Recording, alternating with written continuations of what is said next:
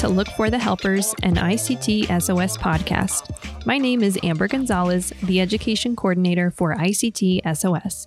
When our favorite neighbor Fred Rogers was a boy and would see scary things in the news, his mother would say to him, Look for the helpers. You will always see people helping. Today, the helper we are looking to is Mary Stoltz at the Wichita Area Sexual Assault Center. She is the Director of Survivor Services.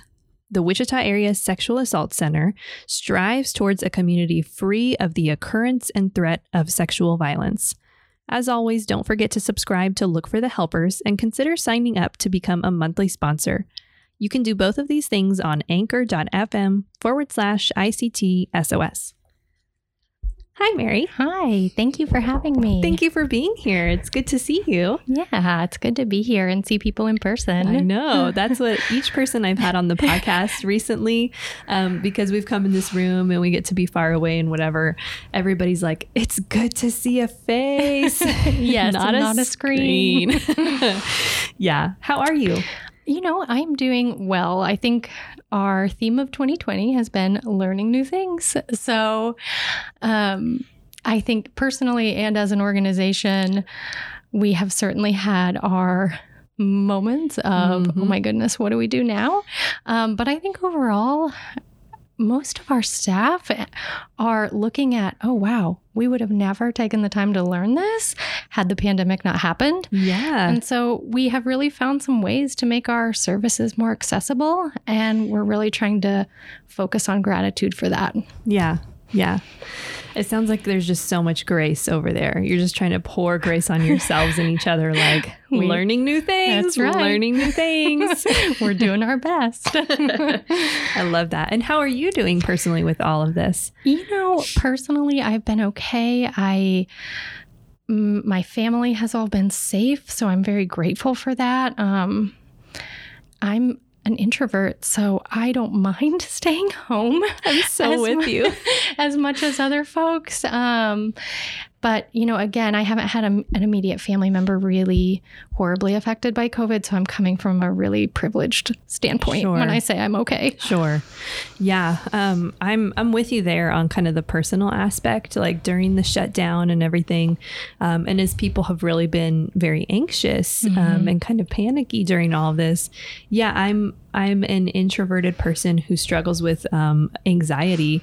And I was um, talking to some people this summer and I'm like, I don't know why I feel so calm right now. Like I feel okay. like mm-hmm. it's almost like the world is is at the same level of my anxiety or something. Uh-huh. And I'm like, guys, it's gonna be okay. Like I've been living in this world for right. so long. Like I can help you, you know, like here's how you take care of yourself. Here's what you should do. Here's how to be an introvert. Uh-huh. Like, yeah, I'm with you there. Oh, that's perfect. We've known um we have a, a couple family friends that have passed away from COVID.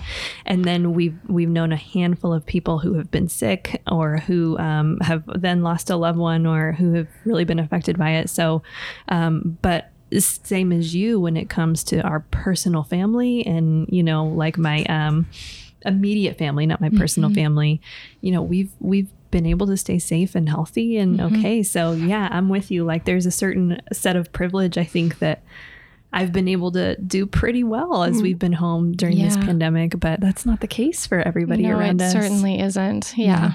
Yeah. So yeah. Well, it's good to have you here and, and be in person so we can have this conversation. So, um, for anybody who maybe doesn't know really about the Wichita Area Sexual Assault Center, um, WASAC for mm-hmm. short. Um, do you think you could just give us kind of a description about who you guys are, what you do? Sure, sure. Um, so, like you said, we're we are working towards a community free of the occurrence and threat of sexual violence. Um, that's a pretty lofty vision, and I think right now we all know that that's probably not something that's going to happen in our lifetime. Yeah. Um, but it's still worth the work um, and worth moving our community forward in a way that someday we'll get there and maybe my great great grandchildren can see it. Um, but who we are as a organization, we've been in our community for we are looking at 46 years wow. this year. Um, so in 1974, uh, we are a very grassroots organization. Mm-hmm. Um, some community members came together and said, how sexual assault victims are being treated is not okay. Mm. We have to mm. do something about this, even if it's just bearing witness to their pain. Mm.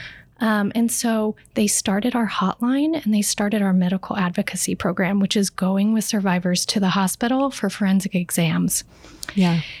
And again, we go, we're there to emotionally support them, believe them, and bear witness to the process of what they have to do and the courage that it takes to do that. Mm-hmm. Um, and so those are still, uh, 46 years later, our real Yeah. foundation services is our hotline and our medical advocacy.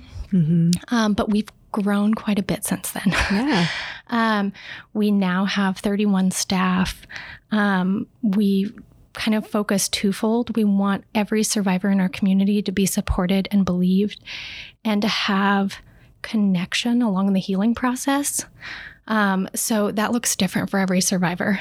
Um, but then we also have a team of advocates dedicated to educating the community and starting these really hard conversations. Um, we are in 2020 and people still don't like to talk about this topic, Mhm. but we do, you know, it's also a lot different now than it was when I started 15 years ago. Um, with the advent of Me Too and big celebrities coming out and bringing light to this topic, we have seen some real forward movement. So, Yeah, absolutely. Um, yeah, absolutely. I totally agree with you there. I've been um, doing prevention education in the schools for really just a couple years with ICTSOS, and I've seen a huge change within probably the last year and a half uh, with our students.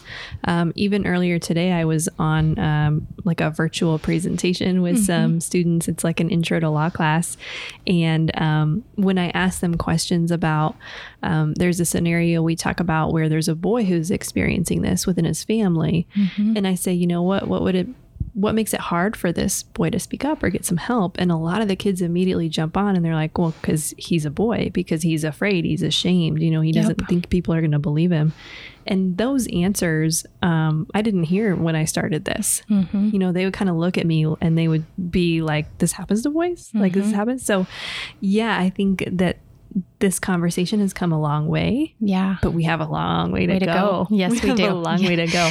So I wanted to ask you first. So your services right now, you've got the hotline, Mhm. um, the medical advocacy. So you go in. So if someone's going to go into the hospital and maybe get an exam, or um, like with some of the forensic nur- nurses. You have advocates that can go and be there. Mhm. With COVID right now, are you guys doing that? Or are you just doing virtual? Right now, that service has moved virtual. So we have iPhones in the hospitals and we have advocates on call 24 7. So they can FaceTime with an Oh, advocate, okay. and um, or a lot of folks choose to do just phone contact. Sure. Um, so that is the one big service that we had to move virtually. Sure. Um, but we're really hoping at the start of 2021 to get back in our hospitals. Yeah. So Yeah. So then, what other services do people have access to right now? Sure.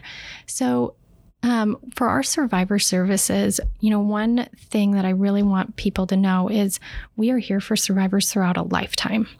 A lot of folks who walk in our door were not assaulted last week. They were assaulted 25 years ago Mhm. and couldn't tell anyone. Yeah. And so now they finally are ready to talk about it, and we are here to listen. Yeah. Um, so we have two therapists on staff who provide kind of individual therapy to survivors. We also have really expanded our support group options, um, even more so during the pandemic, because we started hearing how everyone feels isolated right now. Survivors are already feeling isolated because of their victimization. And so we saw those two things kind of crash together. Mm, So we expanded our support groups are virtual okay. But we have right now um, we have weekly groups for adults weekly groups for teen and we added a workshop component so every thursday um, or almost every thursday we have different workshops that focus on healing skills Hmm. so we have a meditation and mindfulness workshop coming up in november Yeah. um, and they're different topics based on the month um, Mhm. and it was just that way to be an extra connection piece Sure. for survivor who survivors who wanted to touch base maybe more than once a week Yeah.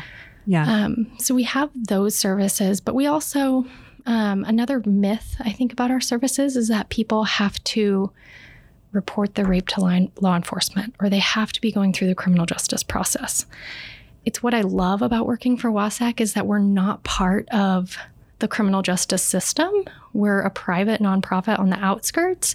So we can support you if you choose to go through that system or if you choose that that's not the best path, path for you. Yeah.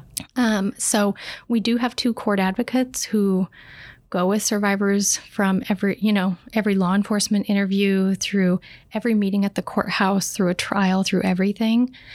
Um, and then we also have advocates who are always in our office. So if folks say that's not right for me, I don't want to call the police, we trust them. Yeah. So Yeah. I think that's a fantastic service that you guys have is that um that that uh reporting yeah. situation because I think that that's a huge barrier for people Mm-hmm. to come forward and disclose um, what's going on with them. And sometimes I think people don't want to do that or um, they're afraid of what that looks like. And yeah. so I love that there's a place in our community that, that people can come forward and get the help that they need without feeling pressured to make that decision. Right. Yeah. Yeah. And a lot of folks, it is the best path for them. Um, you know, and I heard from a survivor last week who said, okay, I want to make a police report, but I really don't want my neighbors seeing patrol cars in front of my house. Yeah. Um, and so one thing we offered, we said, come on in, do it here.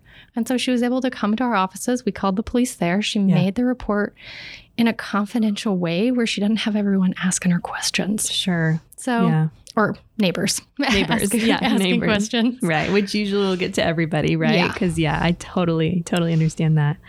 Wow, yeah, I think that's fantastic. So you had said that was one of the misconceptions that kept people from um, from kind of understanding what this looks like. Mm-hmm. Um, what are some other misconceptions around maybe what you guys do, or even just sexual assault in general Sure. that you guys are try to dismantle? Yeah, absolutely. Well, and we always say, everybody on our staff is always like, we will talk to anybody who will listen to us in this community um, because this is an issue that affects all of us.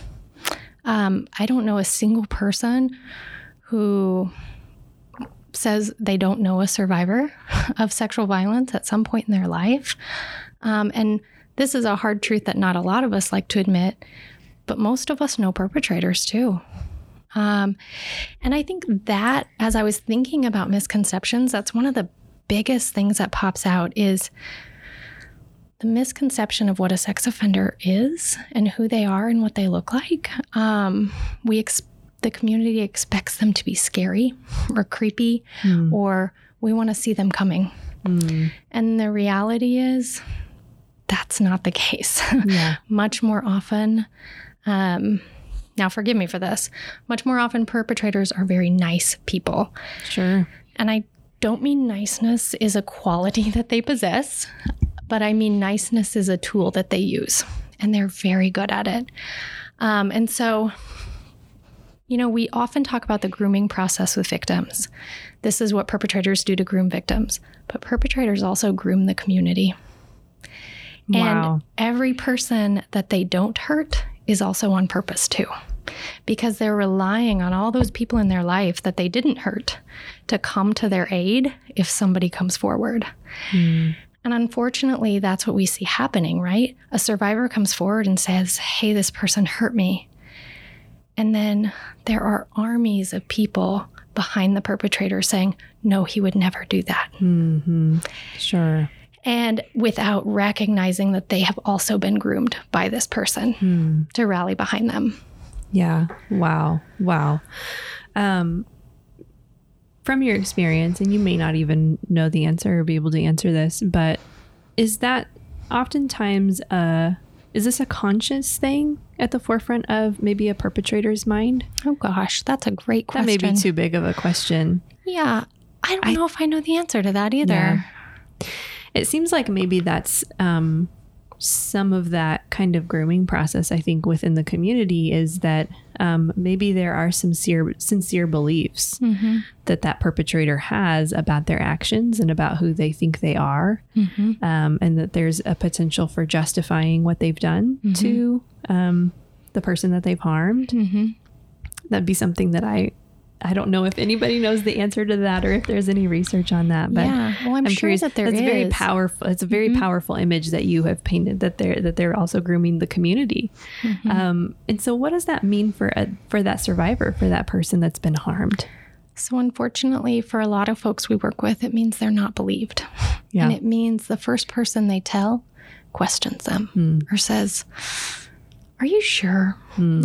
Um, and look, survivors are already doubting their own reality from the get go. They're already, we're not expecting that. This was someone they trusted, right? So they're already thrown off base. Right. And then to have their experience questioned by somebody they trusted to disclose to um, just further pushes um, them into that disbelief and shame around Yeah. the issue.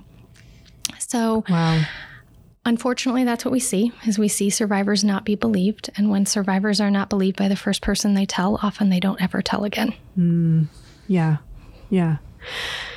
You had said earlier that a lot of the, not a lot, but that a portion of survivors that come to you guys to access services, you know, the harm that may have been done to them was done a long time ago, you know, 25, 30 years ago. Um, what do you think it is that has changed or that has happened that is, is, that happens for a survivor that they go ahead and they decide to get some help? What, what is happening there? Yeah, that's a good question. And I think it's a really personal question for probably every survivor. Um, one analogy I use a lot um, is you know, I have a five year old son. Yeah.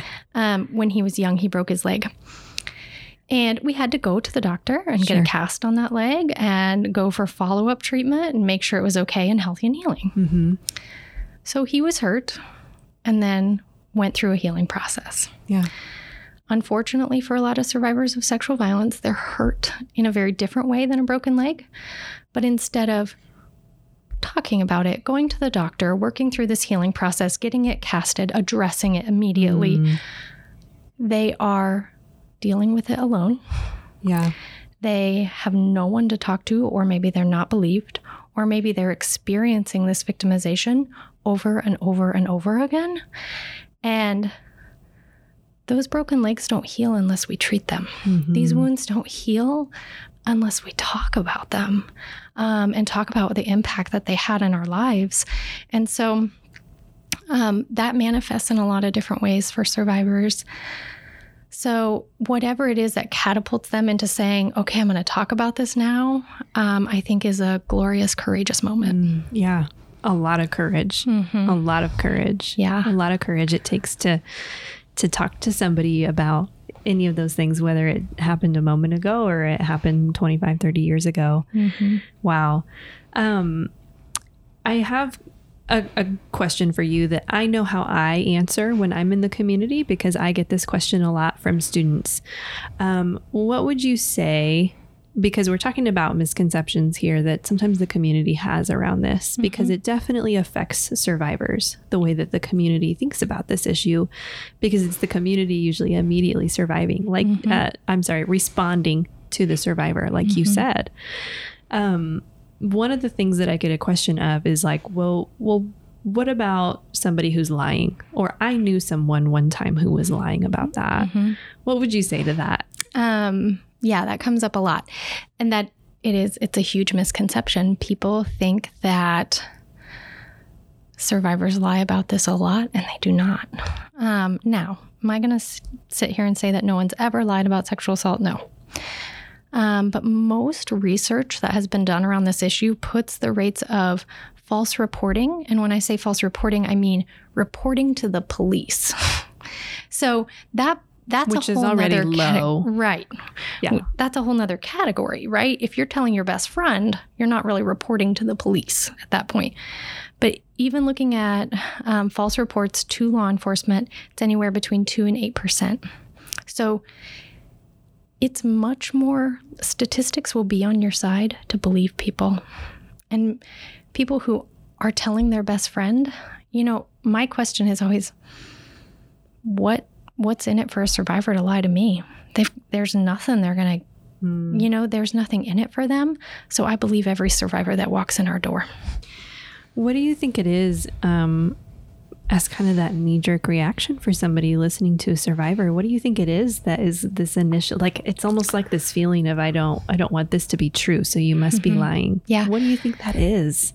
You know, that's such a good uh, you framing it that way is a good point and we see this in families a lot is okay we have a perpetrator and we have a victim in the same family so is it easier for me to believe that my niece is a liar or is it easier for me to believe that my brother is a sex offender Wow. it's much easier and more i can forgive someone for lying i can't forgive someone for perpetrating on my child you know what i mean and so i think it's the easier route Mm, to mhm. not believe. Yeah. Yeah. I can I could see that. I could see that. And I think as a, just a community standpoint, it's a Mhm. lot easier for us to kind of close our eyes to it and Mhm. say, nope, we don't think that's true. They're Right. probably lying. Mm-hmm. Um, there's a piece of that that I think goes into a lot of the conversations that we have in the community and with students as well about some of the gender dynamics, about how we view men and women and our roles in society there too.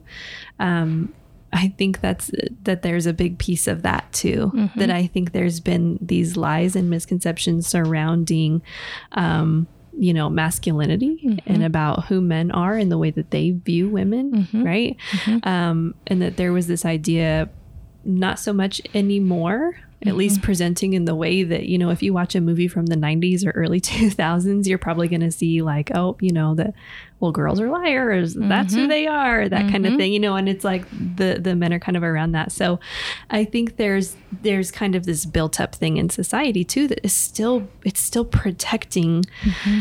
it's still protecting that idea of I don't really want to handle that truth of that perpetrator may have done this thing. It's easy, Right. it's just so much easier for me to say, well, that Yeah. person's a liar. That's just how this group of people is. Yep. Right. Yeah, because holding people accountable for sex crimes is hard, right? This is a Yeah. big task.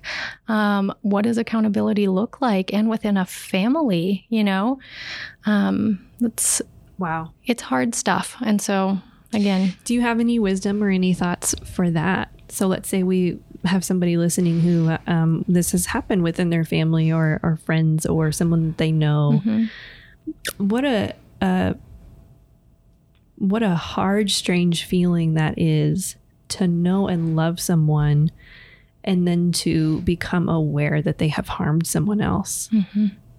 do you have any any thoughts or any words on that you know, I don't know i'm how. throwing really hard Yeah, questions no, at you today tough. i'm, I'm- sorry mary No, it's okay. Um, you know, one thing I believe as a human, and I don't know if this is really speaking from an organization standpoint or just my personal standpoint, but it's very rare that humans are 100% good or humans are 100% bad. And so when somebody comes to me and says, This person that I loved um, was capable of this egregious thing, I listen and I believe them and acknowledge that I get that they did this bad thing and it's hideous. But I also get that they might have been really loving and wonderful in other ways. And you can have mixed emotions about that. And honestly, who I hear that from the most in family dynamics is the survivor. You know, um, this was a really scary part of this person, but then I really loved it when we did this, and he was a really good dad in these areas or whatnot. Um, and it's okay to have complex feelings. It just is. Um, so, Yeah, I think that's a very important truth that um, somewhere in the back of our minds, um, we kind of know. Um, but yeah, we need to remind ourselves of that. It's okay to have very complex feelings here. And it is okay to have complex feelings and understand that maybe you do love those good parts. But then back to what you were saying about accountability, but then hold those actions responsible. mhm. So, what does it look like to hold? Let's say, since we were using the term perpetrators, what does it hold? What does it take to hold perpetrators accountable? You know, I think when I when I envision accountability, it's you have to acknowledge the harm that you caused and we also as a community need to make sure you're not going to do that again. Hmm. And I think that is in a way some of the best justice for survivors when they speak up is and most survivors when they are going through the reporting process, they tell me I'm doing this so it doesn't happen again. This shouldn't have happened to me, and I don't want it to happen to one more person. Um, and they're actually very smart and right because most perpetrators are serial perpetrators. Mm. Um, so I think that's really wise on behalf of survivors in the reporting process. Um, so I think that's a question for the broader community is how do we make sure they don't do this again? Yeah.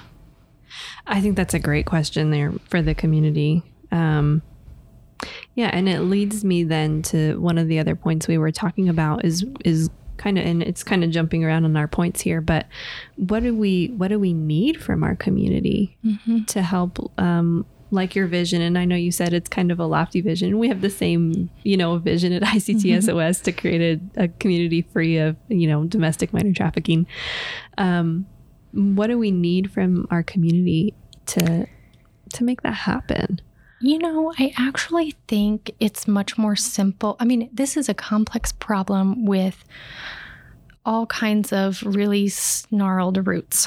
um, like the way you put that, very snarled roots. Yeah. There's not one thing we can just pull out and yeah. fix it. Yeah, yeah, yeah. But I don't want the community to be paralyzed in those roots, you know, like, oh, well, I don't know what I can do. Mm. You know, this mm. problem is so huge and so complex. What do I do?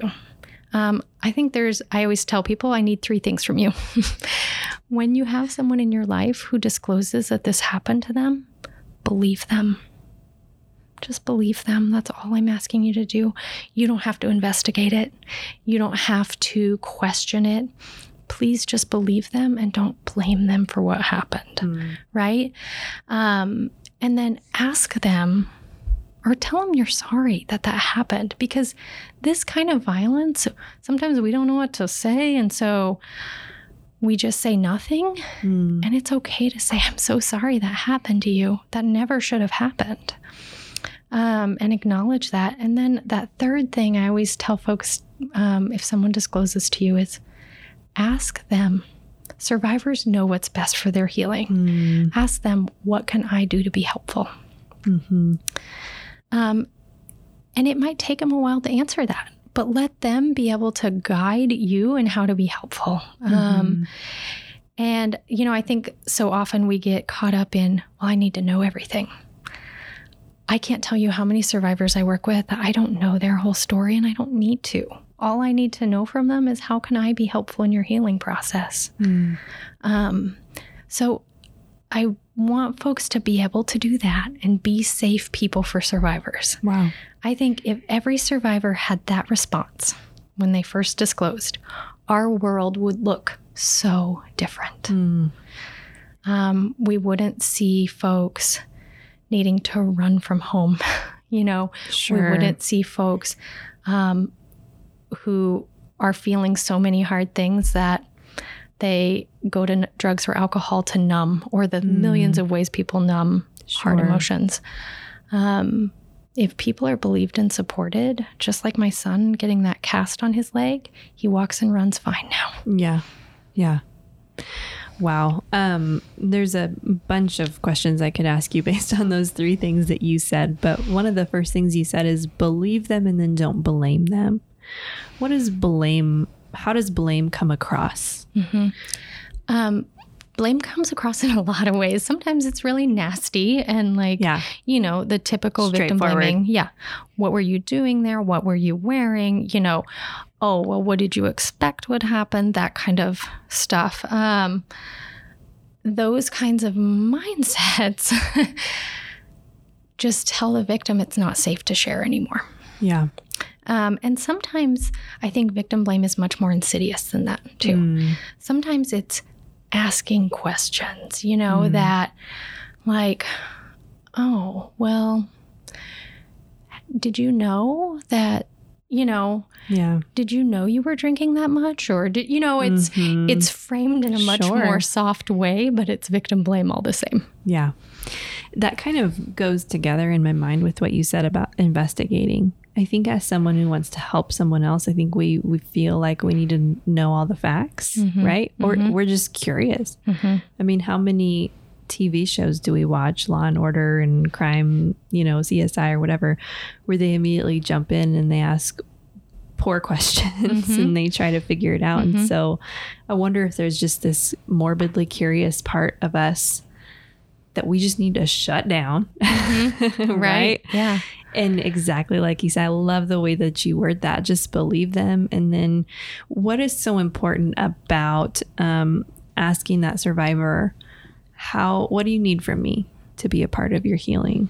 Why is that so important? I think that's important because it restores their sense of control. You know, all their control was taken away from them in this victimization in a way they never saw coming. And to, if we can start to res- restore that sense of control and agency in their life, um, I think it's going to help them in the long run. And I mean, ultimately, I just say this all the time you know what's best for you. Yeah. There's no one cookie cut answer for how you should respond to this. Yeah. Everyone responds differently, everyone's healing processes are dynamic and unique. And so I need your help if I'm going to be helpful, right? Right. So, Yeah. I love how you had put that earlier with the snarled roots of sexual assault and then its um, its presence in our community. And I love how you've painted that picture then as well that if if we can respond well to survivors and then we can help them along in their process of healing whatever they decide that looks like for them um, what a what a beautiful picture that is. that if we can help them to heal and make them feel believed and move them forward um, what that means for our communities That is Yeah. so wonderful so one of the things i just kind of wanted to um, make a connection on just for our listeners. Um, one of the things that we see with human trafficking is that oftentimes a, a person who is going to become involved in human trafficking, um, something like this, what we have been talking about, is a part of their past. And oftentimes, a trafficker or an exploiter or a pimp. Um, this is something that they're looking for. They're looking for someone who was harmed, looking for someone who was hurt, um, because it's one of the tools that they can use against that person, especially if um, you know this is a survivor of um, any kind of sexual violence has come forward and they have not been believed. And now, when that trafficker can come forward and try to use that person, right, in the Right. community's eyes, this is not a credible person. And so to them, that's something that they're looking for. And so I think it's really important for our listeners who are invested in wanting to end human trafficking to really realize this connection that sexual violence, it happens all around us. Like you said, everybody has been affected by this, whether they realize it or not. Um, this is happening in our families, it's happening in our communities, in our neighborhoods. Um, and we get to play this really beautiful part of believing and listening and offering help and not trying to take that help out of someone else's hands, like you said. yeah. Not trying to jump in and save the day. Right. Right. Because I listen to look for the helpers and I want to be a helper too. right. Um, but just offering the help and saying, hey, what do you need from me? What can I do for you? Mm-hmm. Yeah. Would you mind just going through those three things? Sure. So, if you're supporting um, somebody, so somebody comes to you, says, "Hey, this thing has happened." What were those those three, things, Mm-hmm. things. again? I feel like those were just so beautiful, and I love the way that you worded them. So believe them. Don't blame them. Um, ask. Oh, I'm sorry. I'm going out of order, I guess. Um, believe folks. Don't blame them. Ask how you can be helpful. And I think that other piece is just being there and bearing witness with them. Yeah, and that's it, and that's all you have to do. Yeah. Yeah. And really, it's it's so hard, but it's so simple. yeah. Yeah, And it's a revolutionary act, right? When we start believing survivors, this is revolutionary. Our Yeah. culture, our society will change. yeah, I hundred percent agree. Um, well, thank you, Mary. Thank you for having me. Um, I uh, love talking to you. I love having you on here. Thank you for all this. Thank you for taking my hard questions and, and being willing to dive into this very difficult conversation with Yeah. me. Um, it's difficult to have this conversation, though important. I know you and I are like, oh, let's let's get this message out there. Um, but I know it's also difficult for listeners to hear too, to try to digest this information. Um, so I will link um, your information the Wichita Area Sexual Assault Center information in our show notes. So if anyone is interested in donating and finding out more about you guys, if they need you as a resource, um, I know your hotline number is on there. Um, the access to workshops and um, the groups that you have, I know it's probably all on there. We'll link all of that. Um, and then your information if anybody has any follow up questions or anything. Perfect. Awesome. Yeah. Thank you. We would love to hear from anyone. Yeah, sounds good. Okay, well, we'll wrap this conversation up. Um, for further information about ICTSOS, how you can help, donate, or become a monthly sponsor of Look for the Helpers, please visit our website, ictsos.org, where today's show notes will be posted. You can also follow us on social media at ICTSOS. Thank you for listening. Wash your hands and stay safe.